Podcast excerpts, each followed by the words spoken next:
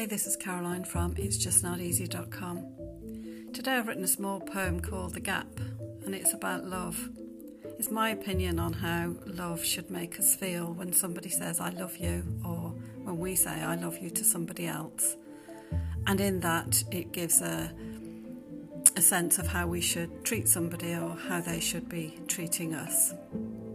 Somebody close to me has had a breakup this week and they're feeling very, very upset.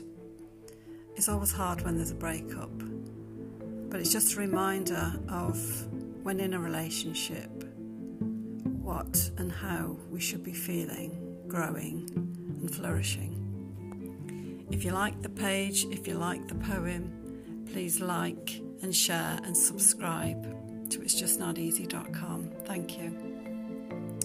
The gap. It stirred and whirred and wazzled all around. An unknown feeling awakened something beyond comprehension in consciousness. Yet the gap between the unknowing knew.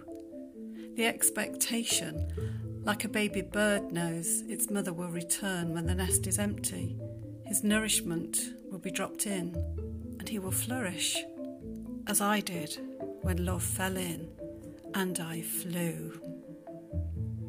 Thank you. Don't forget to like, share and subscribe.